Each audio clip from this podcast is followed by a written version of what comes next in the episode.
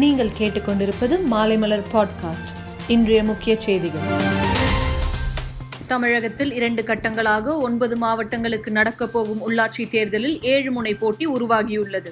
9 மாவட்ட ஊரக உள்ளாட்சித் தேர்தலுக்கான அதிமுக இறுதி வேட்பாளர் பட்டியல் வெளியீடு. நீட் தேர்வை எதிர்த்து போராட்டங்கள் தொடரும் என்று திராவிடர் கழக தலைவர் கி வீரமணி அறிவிப்பு. உள்ளாட்சித் தேர்தலுக்கு பறக்கும் படை அமைக்கப்பட்டது குறித்து மாநில தேர்தல் ஆணையம் அறிவிப்பு வெளியிட்டுள்ளது.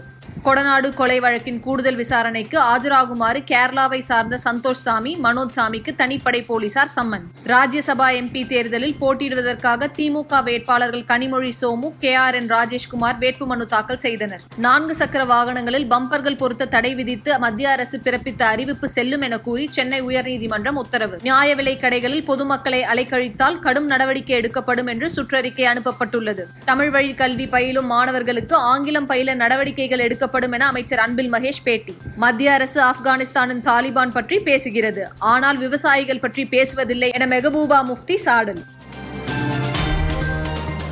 மேலும் செய்திகளுக்கு மாலைமலர்.com-ஐ பாருங்கள்.